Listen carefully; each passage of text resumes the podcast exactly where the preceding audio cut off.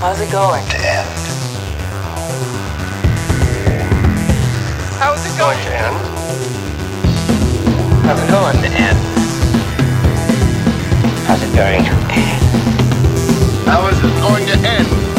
How's it going to end? What is Going to end? How's it going to end? How is it? How's it going to end? Is going on, everybody? Welcome back to How's It Going to End? How you doing? That's great. Um, it is four in the morning on, I guess Friday, four in the morning, and I'm awake. And I thought, you know what?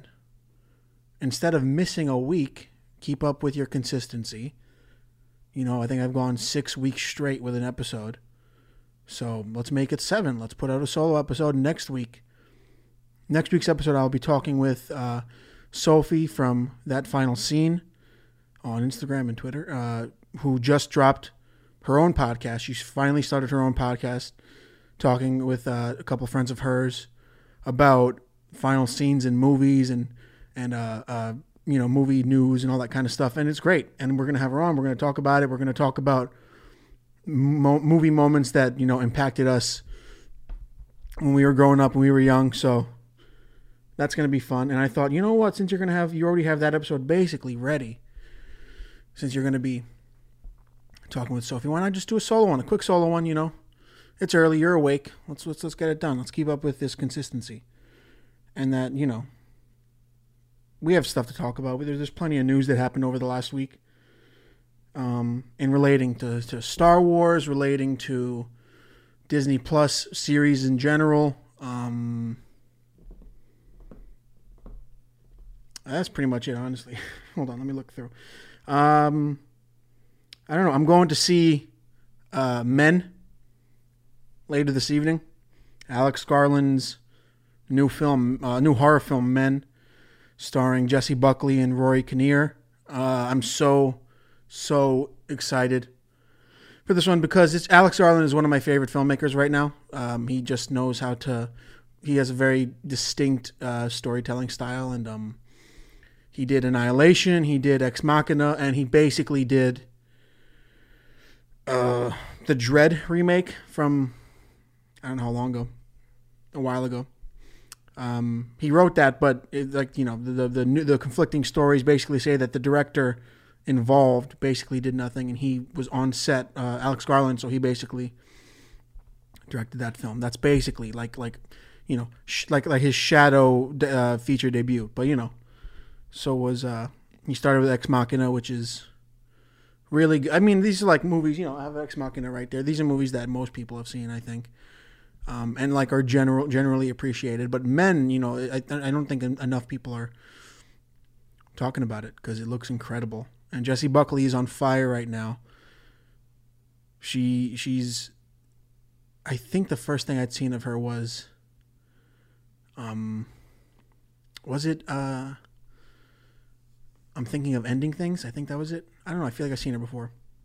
And then she did recently The Lost Daughter with Olivia Colman and Dakota Johnson and you know, she's going to crush this. And this just looks horrifying.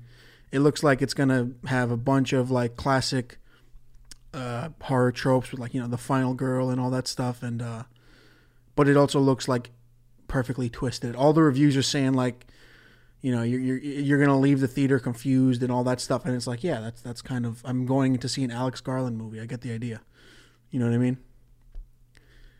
Um, alex garland james gray uh who did gray did uh ad astra and he did one more hold on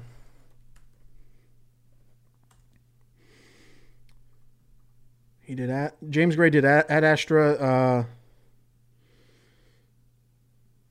am I only thinking of Ad Astra? Wow. Okay. Uh, that Astra is one of my one of my favorite other sci-fi movies. That's I, I put that in like in, in uh, a box with Annihilation and Ex Machina. Um, I'm gonna go check that out later. I'm so excited for for Men. I, you know, there's a compromising title there. Um, but no, I can't, I'm I'm looking for I'm I'm excited for some original horror. You know what I mean? Not that there's anything wrong with sequels and reboots and all that of, of other horror and, and, you know, now requels, which is a coin termed in Scream, the new Scream movie. But, uh, yeah, I'm just excited to finally see something, you know, a new, an, an original story. I guess that's what I'm most, that's what I'm mostly focused on now is the idea that this is a story that fully written right now. You know, it doesn't have 30 years of franchise backstory. So that's exciting. Um, what else is going on? They have uh, hmm. they, they they showed a, a trailer for She-Hulk, and you know it looks just about as I guess you you'd think it would look. See, here's the thing. Here's the problem now. At this stage in the Disney Plus series stuff is you start off with The Mandalorian and WandaVision in terms of like Star Wars and Marvel. You know what I mean? The Mandalorian made by people who are fans, Jon Favreau and Dave Filoni, actual fans who want to tell an, an original story using the world of Star Wars, and they did very well. And then WandaVision is like basically the first thing out of Phase Four of the MCU, which is it wasn't supposed to be apparently, like according to the lineup, but it just worked out because they couldn't release anything in theaters. They were like, yeah, we might as well. We have the series ready, um, and it's the most to now, like to this to this day in the in the Marvel world. You know, it's the most creative thing they've done. It's the most stylistically creative aesthetically, structurally, everything about it is it's it's unheard of. Like the fact that they did that um, is incredible. WandaVision is uh, even if it ended on such a classic, you know, uh, stupid boner joke and giant CGI fight. It's like the first those first five episodes are just perfect. They're they're excellent to me. And then they do The Mandalorian season two, which is fine. It's much more in that classic vein of Star Wars, which I don't really give a fuck about. I'm tired of all these characters. You have the entire galaxy, and we're somehow we're still stuck around all these characters. I don't give a shit. I don't care. Um, and we move on from WandaVision to was it Loki next or was it Falcon and the Winter Soldier next? Either way, the point I'm making is the further further along we go with these Disney Plus series, you're seeing the movie techniques that they've had for the last decade when it comes to cranking out a movie take over in their TV production area. And what I mean by that is I'm, I'm saying it's no longer the focus on quality. Like, yeah, no one's actively trying to put out something that they don't think is good, but that's on the back burner, much like how it is with the majority of the movies coming out now, which is like, how the the priority is officially now like uh, uh, we can and you, people can tell you know what I mean? Like the book of Boba Fett was not a Boba Fett show. It was a preamble to the Mandalorian season 3 you know what I mean? And people notice that and you can tell and that's a shame because one it hinders Robert Rodriguez's insane creativity because now he has to funnel the story into the Mandalorian season 3 but that's happening with all the other Marvel shows too and it's a simple fact I mean Miss Marvel they changed her powers because they said, you know, we're going to be introducing Reed Richards. We don't want to over. We don't want to like you know impact th- that character's power representation when we have this character.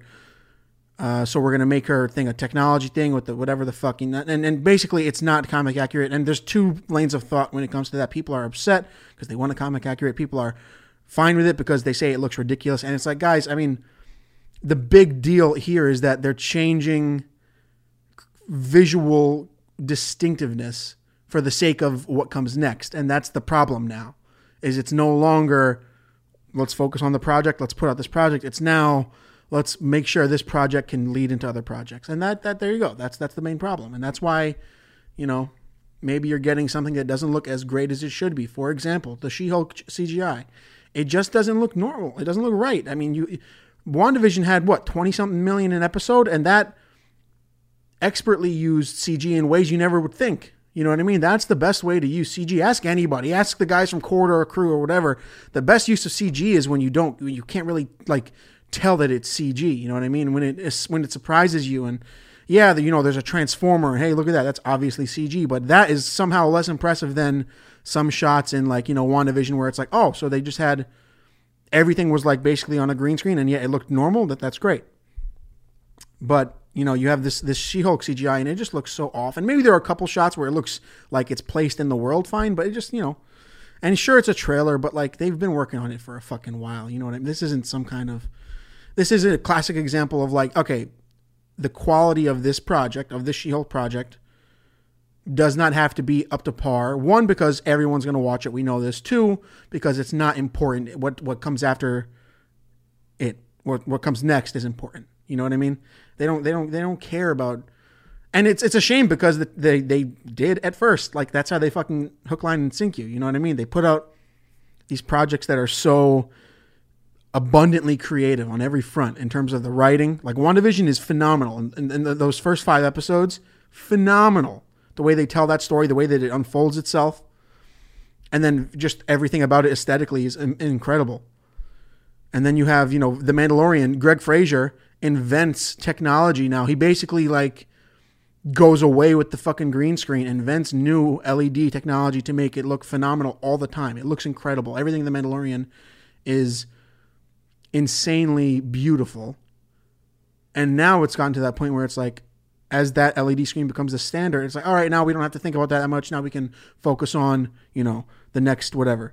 And that's like the problem many people had with, you know, Multiverse of Madness and all that. Is like, all right, well, how is it going to funnel into the next thing? In the end of Doctor Strange 2, it's like, oh, we'll just, we'll, like, we'll have Charlize Theron play Clea and jump into Doctor Strange 3 Doctor Strange will return. It's like, yeah, no shit. He's going to return. What? Did I think that was the last time we'd ever see him? Come on. Uh, the main criticism when it comes to the She-Hulk stuff is like, hey guys, you're a $25 billion franchise. You know what I mean? Shell some extra fucking bucks towards the towards the the, the, the, the digital department and, you know, let's have them I don't know. Or you could also just like I, I was saying this on Twitter. You could have just painted her green and used force perspective. There's nothing better, like like truly nothing looks better than like when you can do something practi- practically and successfully practically. I mean, like Lord of the Rings, like they have the hobbits looking like small human beings. You know what I mean? With big feet walking around, and then you have you know Gandalf walking around, and it looks normal. Force perspective works like a fucking charm but I guess you know that, that goes back to the idea of like, all right, listen, we don't, we'll do everything in post. Everything like, let's have the, the person stand in a green square. Everything will be done in post. Who cares? And you know what? They're fucking right because uh, uh, you know everyone's gonna watch either to hate watch it, to shit on it, or to you know just genuinely watch it. And and there you go. And then it'll move on to the next project and the next project. And then Kevin Feige is planning the next 10 years. And it's like, oh my God. And also, I'm never to pronounce his name right. I don't care if it's pronounced Feige. I'm saying Feig because fuck it. Who cares? I don't think he'll, I think he'll be okay with it. I think he's all right. But yeah, no, we got the next 10 years planned out, or they're being planned out. And everyone's to go and see them, And they're squeezing out every other type of fucking movie. But what, what are you to do? That's the way that the, the industry is going, right?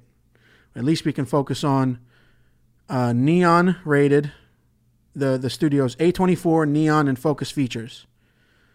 Uh, I'm sure there are others. These are the ones that I've primarily like. The majority of my favorite movies of the last decade are from these these uh, studios, from these production studios, and they're they're they're they're just incredible. They put out consistently creative films made by creative people, and they're one of like the only ones doing it Everything else is like, you know, was, we're gonna do Pirates of the Caribbean, but, but instead, because Johnny Depp is in some hot water right now, let's have a star everyone loves being Margot Robbie. Let's ring her up. Hey Margot, how are you for the next ten years of Pirates of the Caribbean movies? I know you're sort of in DC, and I know you want to start this Ocean's Eleven prequel.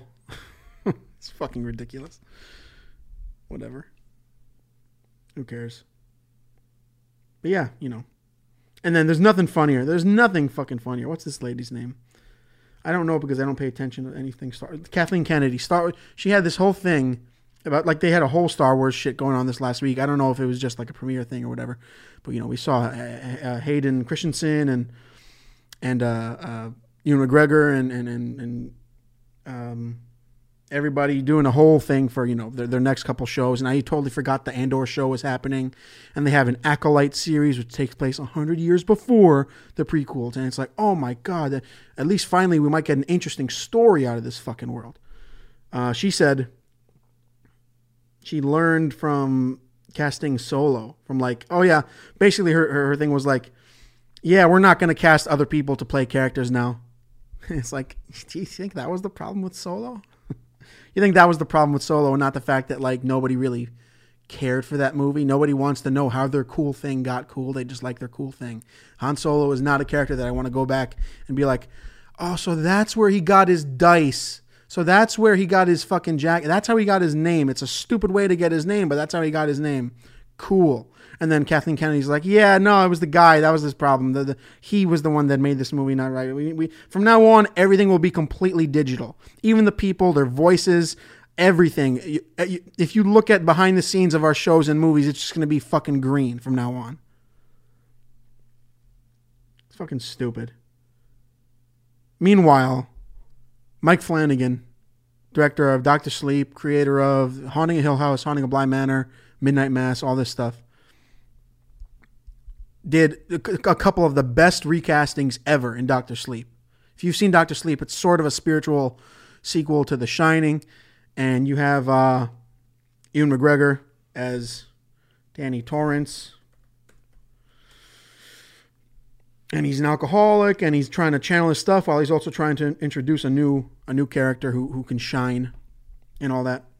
But the best thing about Doctor Sleep to me other than the fact that it's also amazing, is you have two recastings of Jack Nicholson and Shelley Duvall. Fantastically. Like, there it's obviously not Jack Nicholson and Shelley Duvall. Like they, they have very distinct looks from that movie, especially. But, you know. Hold on, I need to find the uh, Henry Thomas played basically like they don't they don't call it Jack Torrance. He's he's known as Lloyd the bartender, which is I think is a really cool idea. Uh, Henry Thomas basically plays Jack Nicholson's character in The Shining. Walking around, he's got the crazy eyebrows, the the the crazy uh, hair part and everything, and he's got the the, the wicked smile. But it, and, and, it's not Jack Nicholson, obviously. I mean, it, it's just so intensely the vibe of the character, and that's how you get it. And then you have um, Alex Essoe, who also works on a bunch of uh, uh, both both of them, Henry Thomas and Alex Essoe, work on a lot of Mike Flanagan stuff. Uh, she played uh, Wendy, Shelley Duvall's character, brilliantly, and not only did she play it brilliantly, like we get to see her during the classic moments of The Shining. We see her in separate moments that aren't in The Shining, and she's just playing Wendy the mom and you'd think that it's it's it's the, the the same character DNA, man. She's kind and gentle to her son, and like if you watch The Shining, it's the exact same thing she has with that uh, Shelley Duvall has with uh, Danny Lloyd, who played who played the original uh, Danny. You know what I mean? So that you're you're wrong, Kathleen Kennedy. That's not why Solo failed. Solo failed because one, there was no heart in it. It was solely to have everyone go, "That's how that happened." Two um, nobody wants to see how their cool thing got cool. You know what I mean? It's the same problem. Fucking what's his face had. Uh, uh, forgot his name. The guy made Star Wars. um, I forgot his name. I am sorry. I don't care. I don't care. Nobody wanted to see how Darth Vader became Darth Vader. I mean, the inner turmoil stuff, sure. I mean, like eight year old Darth Vader going around. This is nobody gave a shit about that. That's why that's like that's how you undercut your fucking character. You know what I mean? Your name is Han. You're traveling alone, Han Solo, and then that's the legacy of the character. And it's like, oh, so I don't give a shit now how he got his name. Who gives a fuck? I don't know. That's this. That's the. That's. It's and it's a classic thing with Disney right now, which is like it's obvious Disney's thinking about the next you know decade, two decades of projects because it's like, hey this money train is fucking killing it. Let's keep it going forever or for as long as it'll make money. And right now it's going to keep making money. So, you know. Here you go. It happens, man. It happens. But yeah. Let me see if I can run through any quick news. You know what I mean? Because that's kind of the biggest deal right now.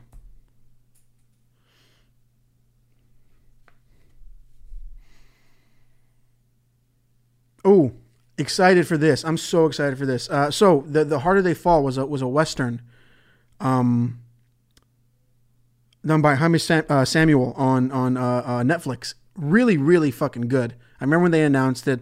It like the whole appeal of it was that it was like a black western because whenever you look at westerns made in the in the 40s to the you know the spaghetti westerns they they always they always either like never touch on slavery or or the fact that like you know the awful awful racism of, of America's history. They always kind of go towards like you know the, the the the wild west. It was a lawless time and yada yada. This movie the harder they fall tackles both of them both of those ideas excellently. You know what I mean? You, you, you he, he creates the American West in such a colorful and interesting way, and uh, he's getting he's making another movie with uh, Lakeith Stanfield, who is also in The Harder They Fall. He, they're, they're, it's so good. You got to check it out. It's like genuinely one of the one of the only good westerns of like of our modern time. You know what I mean? And you got to check it out. He's making the Book of Clarence, which is a he describes it as a full fun filled extravaganza and biblical epic set in 29 AD. I'm so excited. I'm so excited. I love not not not just biblical movies, but time movies set in that time period. You know, I mean, I got fucking uh, uh, the, my, the Life of Brian here and and all that. The, the, poster behind me, if you're listening, and if it's it's I'm I'm so excited for that time, and I'm excited for it to be really uh, earnestly uh, silly and and wild and he called it a extravaganza, which is I'm so excited. It's to be so much fun. but uh, yeah, no, that's that's definitely something to look forward to. And you got Bong Joon Ho's new movie Mickey Seven, starring Robert Pattinson and Tilda Swinton, coming out. Well, no, not coming out. They're actually filming it this summer, or reportedly filming it this summer. Um, and it's probably set to premiere at Cannes, Cannes Film Festival next year.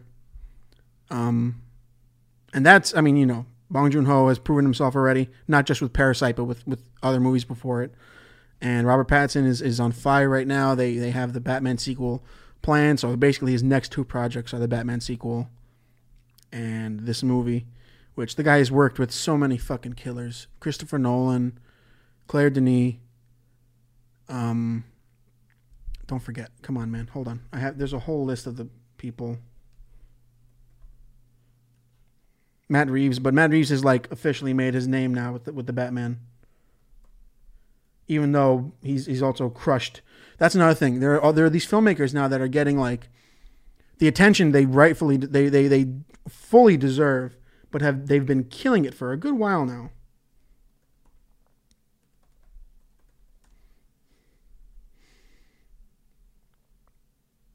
Just killing it. The Safdie brothers, Robert Eggers, you know, like like it's just he's racking up these these like incredible statistics for an actor, and it's just it's very exciting to see. You know. Also, finally, I think I'm going to end it on this because I really enjoyed this. Jerrod Carmichael directed. He made his directorial debut this week. The movie is out right now. The movie is called On the Count of Three, um, starring him and Christopher Abbott, um, and J.B. Smoove, Henry uh, Henry Winkler, and Tiffany Haddish so fucking good. Ridiculously good movie about two friends, trigger warning, who decide to uh, end their lives on the same day. And since they decide that, they think, oh, we can do whatever we want, and they go and do whatever they want. And it's a, it's a actually incredibly like touching and, and and and in a strange way wholesome movie. You know, um, Christopher Abbott's incredible in it. You know, and, and Jerrod Jerrod is great and he directed it great. But Christopher Abbott is is, is my is the standout of the film, and there's something touching about this, this movie, especially knowing now. I mean, uh, after Jerrod Carmichael came out gay in his most recent stand-up special, uh, Rothaniel, which is on HBO Max. You gotta check it out. You gotta see it. It's so, so fucking good, man. It's so authentic and transparent and beautiful and funny. Like it's not just also a therapy session. It's also funny. You know what I mean? He he unloads a lot, and he and he he comes he talks about transparency and truth and all that kind of stuff. But it's also it's also really funny, which I think is is most comedy specials now. Like after this oversaturation of comedy specials now, It's you throw a fucking dart and good luck trying to hit something funny. You know what I mean? Or whatever the, the phrase is. Uh, it's actually it's really really funny. It's on HBO Max. You gotta check it out. But also this movie, on the count of three, is out right now. You gotta check it out. Watch everything I tell you to watch is what I'm basically saying. All right, I think that's gonna be it, guys. Um, this is a nice little in person uh, bonus until next week when I have Sophie from that final scene on. Make sure to follow the podcast on YouTube. How's it going to end? Spotify, Apple Podcast, and I just recently saw I was checking out analytics, and I, I can see the podcast can be listened to on almost every podcast streaming uh, uh, platform or whatever. Like I did not know that that you can find it everywhere, literally everywhere. I don't know how the the, the place I'm I'm doing this with they, they they put it out towards everything, but um, you know, rate and review it. Subscribe on YouTube, Community Cinema, and yeah, I will see you guys next week with Sophie.